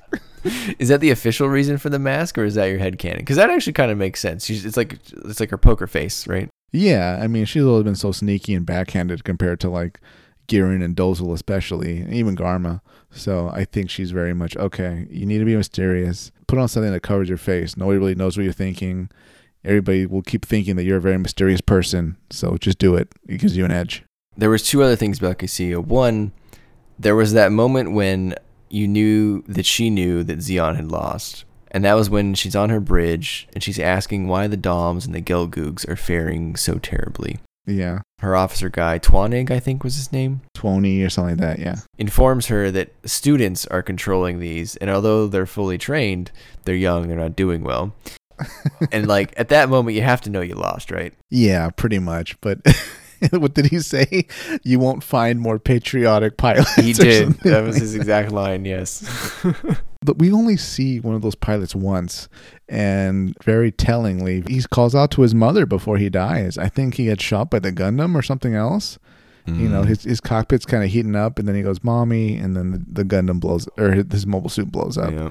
So yeah, these are very young men, unfortunately, um, pressed into service. Depending on what sources you read, according to this, they were volunteered, but then again, that was her officer telling Kycilia. Yeah. Um, and according to um, MS Igloo, it seemed like maybe they were half pressed into service, half volunteered. Yeah, it, it seemed pretty mixed in Igloo, right? There was some patriotism there, Yeah. but it also seemed like a lot of them were scared. Right. If you're in high school, you're now a pilot Yeah. or something Good like luck. that. Here's a Gelgoog. Ooh, speaking of Gil, Brian, Char said something very interesting. When he was pulling up to A Baoa Qu and things were getting ready to battle, all the mobile suits were heading out, and he says, Wow, they sent out all the Gelgoogs. It's too bad there isn't one for me. And then Kycilia kind of pitches into Zeong. Mhm. Do you think if Char had a Gelgoog, he would have done better No. because he's more familiar with it? No. No. No. Amuro had already beat him in the Gelgoog. He, he couldn't use his Gelgoog because it was damaged from the last battle. Yeah. So, if anything, Amuro's getting better, not worse. So, I, I, he, he would have beat him anyway. Char did all right in the Gelgoog. I do think he probably underperformed in the Zeong, uh, or the Geong, I guess, as the show said. Yeah. But I, think he probably should have done a little better in that.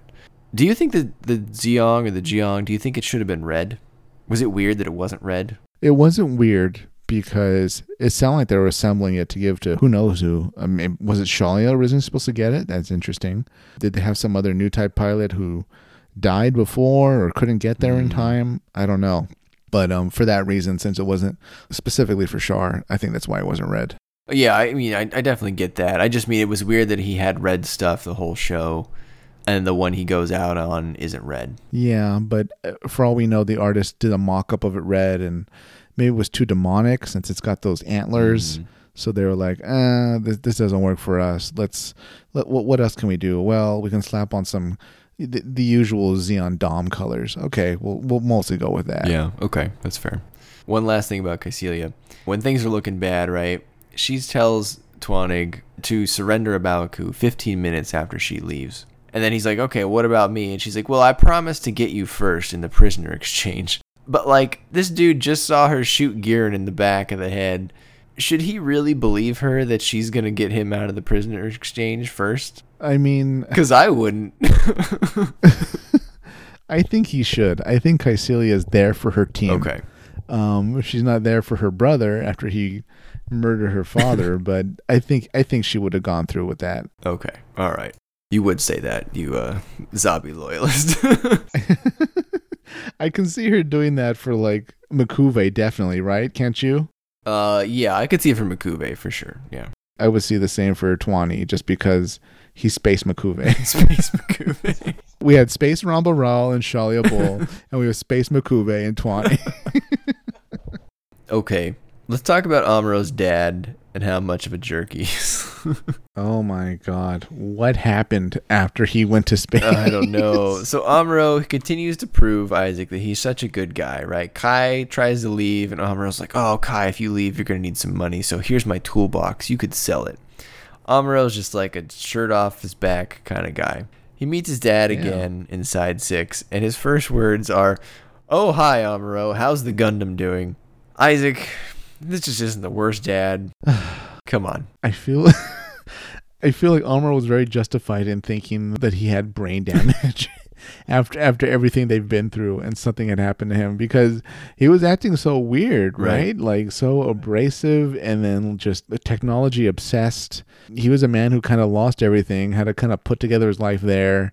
And for whatever reason, uh, the work just took over more of his life than, you know, his family. So Tem Ray is not anybody's fan favorite. So do you buy the brain damage idea, or what do you think? no, I I think it's well damage more in the sense of like psychological because everything he went through, he, this thing he worked on got kind of taken away from him and hijacked and got, didn't get to see Amuro. Not that he really cared about Amuro even before this. So yeah, this is a case of s- someone being unfit to be a parent at the same time losing the one thing they did care about and this is the result. yeah, I wasn't really clear if if the brain damage thing was real just by watching the TV series. Apparently, in the third compilation film, spoilers, I guess he, he falls down his stairwell. Amuro pushed yeah, well, maybe, uh, but I guess that kind of implies that maybe he's not doing well. So maybe he really does have brain damage. But yeah, I couldn't tell on the first watch if it was just Amuro making an excuse. Like, you know, that's why my dad doesn't like me, blah, blah, blah, that kind of thing. But Yeah, probably. certainly doesn't help Tem Ray's image Tem Ray's just a mess. He was a mess before this in terms of not being there for Amuro and being so obsessed with the Gundam. And then when the war actually started, or at least came to their side, it became a case of him just not having to his life's work available to work on and who who knows what he knows about the white base. It it almost seems like he forgot about it, right? Yeah. And he made no effort to look for Amuro, apparently. It's just the worst welcoming for Amuro. My heart goes out to Amuro. That was so terrible. Yeah, it was rough to watch. Poor guy. Because he's not really getting a lot of Mm. support, right? I mean, I guess beside, like, the white base is basically his family now, so. Yeah, and I mean they all support each other, but to an extent they're all kind of forced siblings. Yeah. you know, Mhm. in a way. I mean, Bright at this point is not really Amuro's father figure. He's just No, he's not old enough. yeah, he's the ship older brother. Yeah. You know, that's about it. You know, Mirai's just maybe Amuro's surrogate big sister. Yeah. So they all support each other and all that, but they're closer to equals than the, the more hierarchical structure you'd get with like Tem Ray being actually his his dad. Yeah. So uh, Tem Ray, not a fan. Don't like you. Hope one day my my dom encounters you in whatever civilian city or location you're at. it will not go well. the heat rod will go through him like a hot knife through butter. Yeah, pretty much. I'll, I'll say, all right, village, everybody's okay. Just send out Tem Ray. it's like, who are you? I'm Admiral Isaac. You don't know me, but I know Amuro. So Isaac, I think the two biggest parts of the back half of this show, I thought, were the developments between Char and Sayla, and then separately Amuro, Char, and Lalah. So which one would you like to discuss first? Hmm. Lalah. Lalah, okay. Let's get the worst out of the way.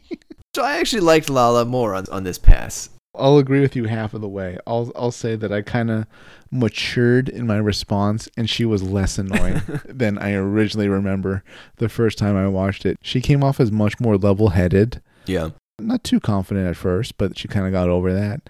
But she was a much more reasonable character, and I wasn't really annoyed by her at all. It was just kind of more like, "Oh, I remember you. I, I used to be annoyed by you."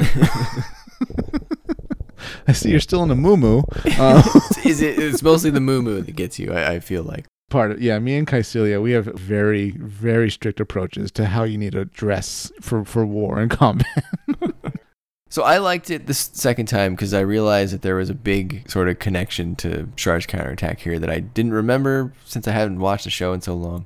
But to sum it up, early in the 30s, the episode 30s, I think it's 33, Amuro sees a swan. He gets a new type flash. He meets Lalah. They don't really know who each other are, but they they watch the swan die uh, over this lake, and then it stops raining, and, and Lalah runs off. Later on in that same episode, Amuro gets his car stuck, and Char and Lalah pick him up. This is probably one of the better scenes in the show. Amuro tells Char his name. Char feels like he knows Amuro from somewhere, but he doesn't know who Amuro is. Amuro, though, knows it's Char. He senses that it's Char, which follows with the idea that Amuro is further along as a new type than Char is. Because, right, all the way up until the end, Char doesn't even know if he's a new type, but Amuro is like uh, full on in it. and Char will never catch up Yeah, yeah pretty much. because Amuro is the superior pilot Absolutely. Then a little bit later, Lalah is finally the one to get Char to put on a normal suit, Isaac. If you remember, Char was like, I never wear a normal suit because I always intend on coming back. And if I don't come back, then it's not going to matter. But in that same episode, Amuro finds Lalah, and this is one of the battles in the Elmeth. He destroys her bits. He starts conversing with her mentally. And Lalah is starting to become a bit broken up because she reveals that she's fighting for Char because he saved her life, which we saw in the origin. mm-hmm. But now she's concerned, and I think she's realizing very quickly that she is sort of following the wrong person, or she's regretting why she met Amuro now and not earlier.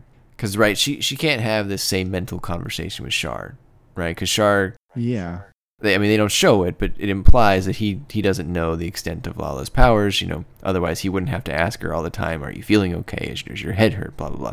He would just know, because Amuro, the Amuro would just know.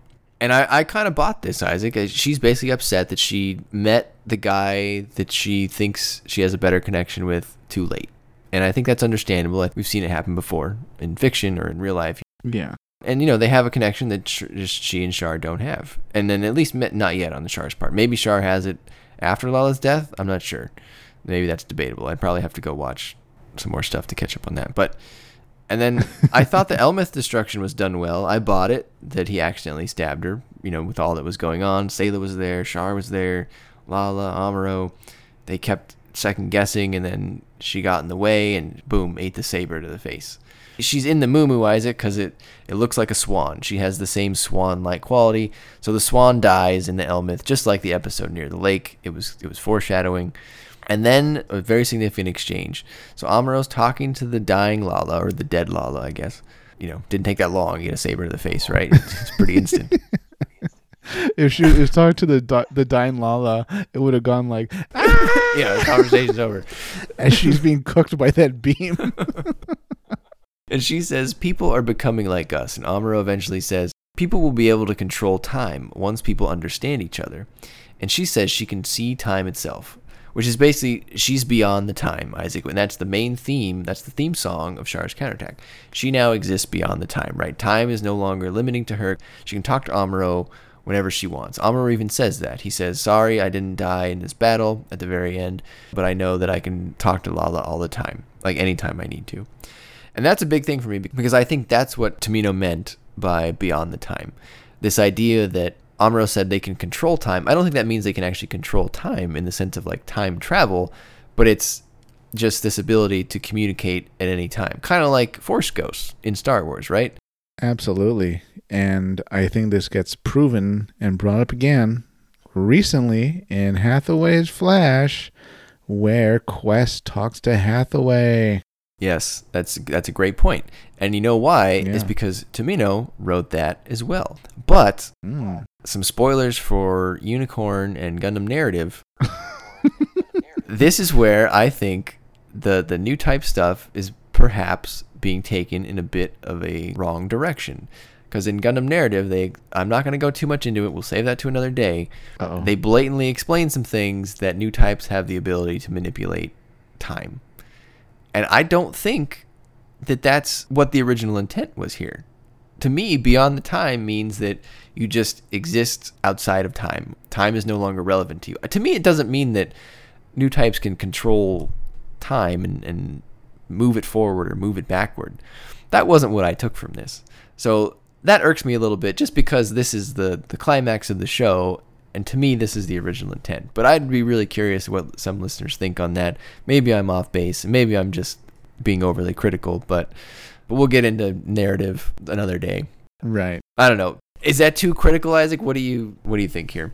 No, I I can see the argument for time control, and let me explain. I don't mean you know a bunch of new types are like going through time. Right. Although we did pitch Chrono Gun. yeah, well, right. But we didn't pitch it with like new type power. We pitched it with a yeah, an they're- engine. They're forcing it with tech. yeah. I think the only way it could work is people saying, "Oh, well, the reason." You know, new type pilots move so fast and have such quick reflexes, or they're able to move their mobile armors or mobile suits so fast and shoot more or maneuver faster, things like that, is they're time traveling in the sense that they can move themselves faster through time. They're speeding up time just for mm-hmm. themselves, or they're seeing into the future just for themselves. But I think more to the point what you're meaning as far as Tomino, as a new type, your consciousness can't exist without your body. So Right. for that, you literally are, you know, beyond the reach of time. You will be in in Quess and Hathaway's case, a part of their life, even if your body's not here. Correct. So I, I think that's very very much what it means. Or or Lalah in terms of you know in counterattack when the the light appears around the earth and all that. And oh, it's a mixture of Char's light and Amuro's light and Lalah's light. And okay, sure, you know everybody got reunited. Everybody lived time. happily ever after beyond the time. Yeah, yeah. If you're if you're a new type, it's a pretty great deal because you'll live forever. That's you know. There's, there's the Challia Bull voice out there if you want to talk to him. Not a lot of people want to talk to him, but he's out there. He's like, hey guys, why does no one ever hit me up for advice? Yeah. Did I ever tell you kids about that time I went to Jupiter? I saw a space whale. Next time, Mr. Bull, I, I think that was Seed. Do you think he came back and he was like, hey, there's this dude out there. He just doesn't seem very nice. You guys might want to keep tabs on him. Yeah, oh, th- he's just screaming constantly. You guys have to watch out. He's he's a nut. Crux He's coming. So after Lalah dies, Isaac, Amuro and Char, you know, they argue a little bit more. Amuro demands to know why Char got Lalah involved, you know, saying she wasn't meant to be a war a warrior, which I think that's a fair comment. But then Char is like, you know, you're misguided. He kind of takes credit, not really takes credit, but he's like, hey, without this war, she wouldn't have become a new type. She wouldn't have awakened anyway. And then it gets a little weird, you know, Amuro, uh, Char's like, new types like you, Amuro, are too dangerous, so I'm going to have to get rid of you we're gonna get into Char in a second here, but Char kind of went from wanting to kill the Zabis to then wanting to enter an age of new types, and he does a lot of decision making in the last like two episodes, Isaac, where he finally meets Amuro and Sayla inside of Baoa Qu. You know, they they have their little fencing duel. He eventually just kind of leaves them alone, and he's like, "Hey, you guys should fight with me for new types once Zeon's gone. Lalah would be proud, and they get separated." One of the most interesting parts, I think, is when Char tells Sayla that Amuro is calling for you now. I think this is a, a reference to how the novel was, where Amuro and Sayla they were together. Right. Amuro dies in the novel, but that's that's separate. But That's terrible. Um, yeah, I mean, it is different, right? It wasn't meant to go beyond the novel, I don't think. So it, it was kind of just over. Solar Solar Ray kills everybody. Yeah, well, but to me, that's that's setting up like a would-be romance in the future that didn't happen. I mean, obviously, Sayla's voice actress she wasn't available during Zeta Gundam, so they kind of had to write her out. To me, that line is setting up the future, and it, never happened because of that. Like, I wonder how different Zeta Gundam would have been if Sayla had played a, a different role. I feel like it would have been better, really, because would have brought back almost a female lead, Who knows? But Yeah. more to the point, if Char's back, it kind of raises the question of should Sayla also have very much a front and center role? Ultimately, they decided no, Yeah. but um, it, it's a good what if, you know? They didn't show Char dying, but and they put this line in, so they were at least somewhat thinking about the future of like, well, maybe it'll, maybe we can go on later on. It's, it's a weird line to kind of include. So anyway, I'm I'm a big like Sayla fan in terms of like elevating her a little bit. I feel like if that's what we're gonna see in the live action movie, Isaac, I feel like she's gonna play a bigger role um, than she did in the, in the show. Yeah, I don't know if they're gonna make a new character, if they're gonna keep her, but I would be very surprised and to an extent disappointed if we didn't have stronger female representation than we did in the original series. Uh, well, it was really strong already. I'll say this: active piloting. I'd Right. I'll, I'll narrow it down. We'll we'll both, I think, Brian, be a bit disappointed if we don't see active piloting. Yeah, I agree. Because again, if you had just put Sayla in a mobile suit, that would have gone a long way. And then once you introduce this romance angle, it makes so much sense, Isaac. Right? Yeah, Char's sister falls in love with Amuro, his his arch nemesis. I mean, it writes itself. It's not like it's coming out of nowhere. Like it was like that in the novel. They were hinting at it Yeah. here. Char was even telling her like Amuro is waiting for you. So I don't know. I, I to me it makes sense. People may disagree, but that's my take. But it's funny because like we just finished the series, but the movie's coming out, and I'm leaning towards them making it closer to the series, at least a fraction of it. And I'd really hope that they improve on it, you know. So it's gonna be really interesting watching the movie when it comes out. Now that we just wrapped up the series. yeah, I mean you get a chance to kind of sharpen it, right? Yeah, let's we'll see how many backhands they keep and slaps. Somehow I think it's gonna be zero. Well, actually, Sayla might be doing the backhanding. So, I can, I can see a bright slap happening. well, yeah, one bright slap. I agree. Yeah, Having Sayla slap people though, that would be a good nod to the fandom. Mirai slaps Sleggar maybe or something. Absolutely. Now, for Char and Sayla, though, Isaac, let's try to chart Char's evolution here. So he originally starts the show wanting to kill the Zabis, right? yeah. But then at some point around mid series, he says he can't rest until the Gundam is taken down because Amuro has dented his pride. He asks Sayla to quit the Federation. But then Sayla is like, I'm not going to sit around and, and watch Char waste his life taking revenge on the Zabis. She sees his revenge goal on the Zabis as like not worth it. And I'm not sure I agree with her there. If, if the Zabis did to my family what they did to Char's, I think I would probably think more along the lines of Char. What, what did you think about Sayla thinking what he was doing wasn't worth it? it's a very Sayla response because she's a more compassionate person. You have to remember when she went to Earth, she was a trained doctor, right? Yeah. By um in Spain, so she uh, she's younger than Char too, and to an extent, maybe a lot of the stuff that happened in Side Three kind of went over her head and might be more of a vague memory. That's true. She was younger. I can absolutely see Char, who was much more present in the moment when all that was happening, kind of give it a, a a focus for his revenge, and and her being much more um dismissive. Well, that was in the past. Well, you know, Dad's ideas clearly have led to war, so I I really don't want to focus on avenging Dad. So yeah, I can see why she kind of put it in the rearview mirror and went on with her life. What did you think about getting the story of Degwin taking over Zeon kind of told to us? It's either Sayla telling Bright or Char telling Sayla, where he says, you know, what Jimba Ral told us when we were young was true. Zeon Zum Deikun wanted people to become new types, and Jimba felt Deikun pointed at Degwin to say it was him who eliminated him. But then Degwin said it was him choosing him as, as uh, his successor. That's pretty important. We got in a small little nugget there. I think one of the things that had to have been condensed was more on this new type plot. I still liked it, but I felt like it needed a little bit more. And that was probably part of the casualty of the cancellation. Yeah, I can see that. And I feel like that is essentially something that maybe was better saved for Origin. Not that their plan was to do Origin, but the, the whole Zeon political setup, and there wasn't any time. So yeah, it, it was definitely something that was cut for time. And I think they did it about as well as they could. You know, that might be the only time we see Zeon and then a young thinner Degwin. And the quick explanation about how he, you know, wiped out all their enemies and seized power and all that. It's about as well as we could have expected. I really don't think we should see it in the movie though, because there's going to be no time. yeah, there wasn't any real time in this series. I agree. It definitely would, it would Yeah. also stop the momentum of the show to have like a few episodes of a flashback for a slow moving political situation. So I, I agree with you.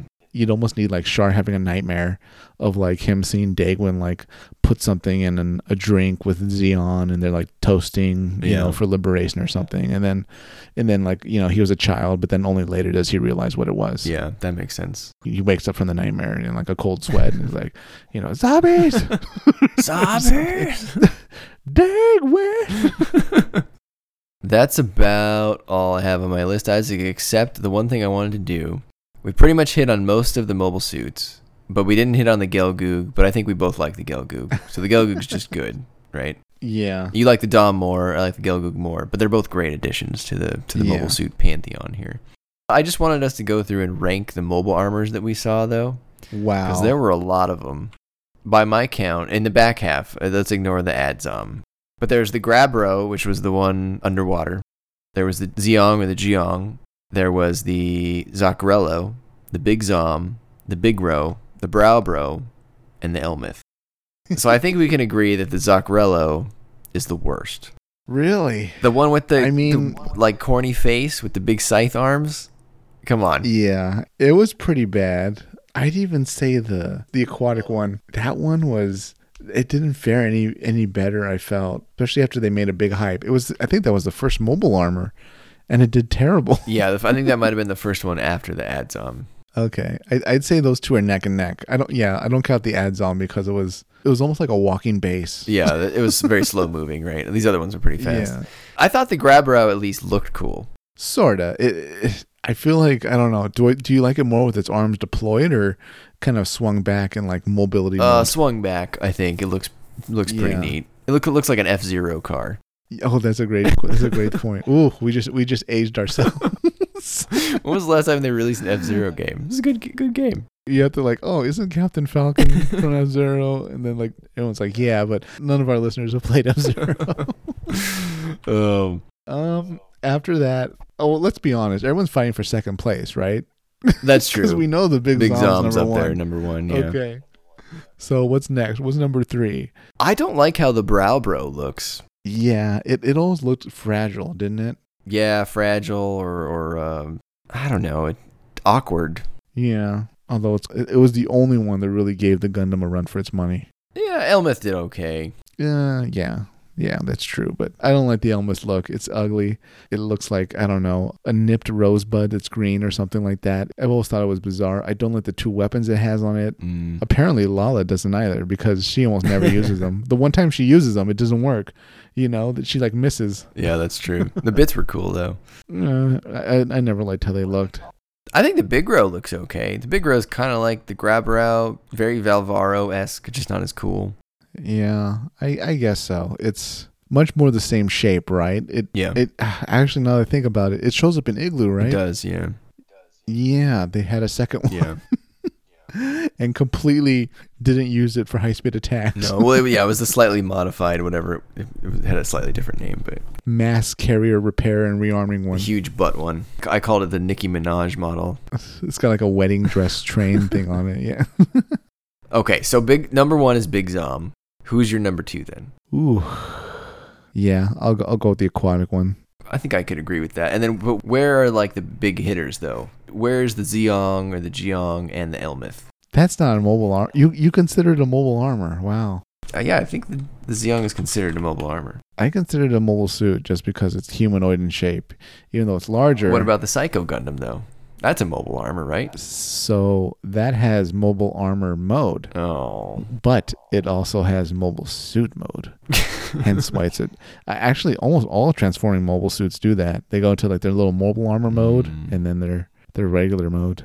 all right, listeners. What do you consider the Zeong? is it a mobile armor or mobile suit? Maybe you're right. Maybe it is a mobile suit. And is it a Zeong or is it a yeah, do you say Geong? Geong anymore? I know people used to do that. I know the dub said it that way. For some reason, I felt like that fell out of favor, but I guess I don't go around in daily life saying Z- Zeong out loud. I have no one to really. I usually just read it. Okay, so you're probably right. So the Geong, we'll, we'll call that a mobile suit. Uh, so that makes this pretty easy then. It's Big Zam and then basically every, everyone else.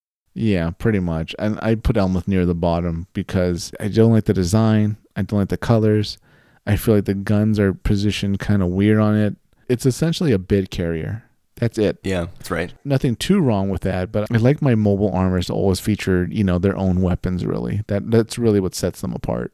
They always have built-in weapons unlike most mobile suits, Yeah. and they're just large and fast. Large and in charge. Not like the Gogg. The Gogg is thick in all the wrong places. The Gogg is terrible.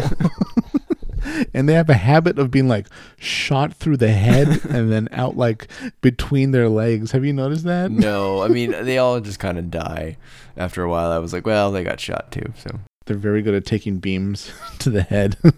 Okay, so my, my list would be Big Zam number one, Graublo is number two, Bigro three, Elmeth four, Braw Bro five, Zakrello six.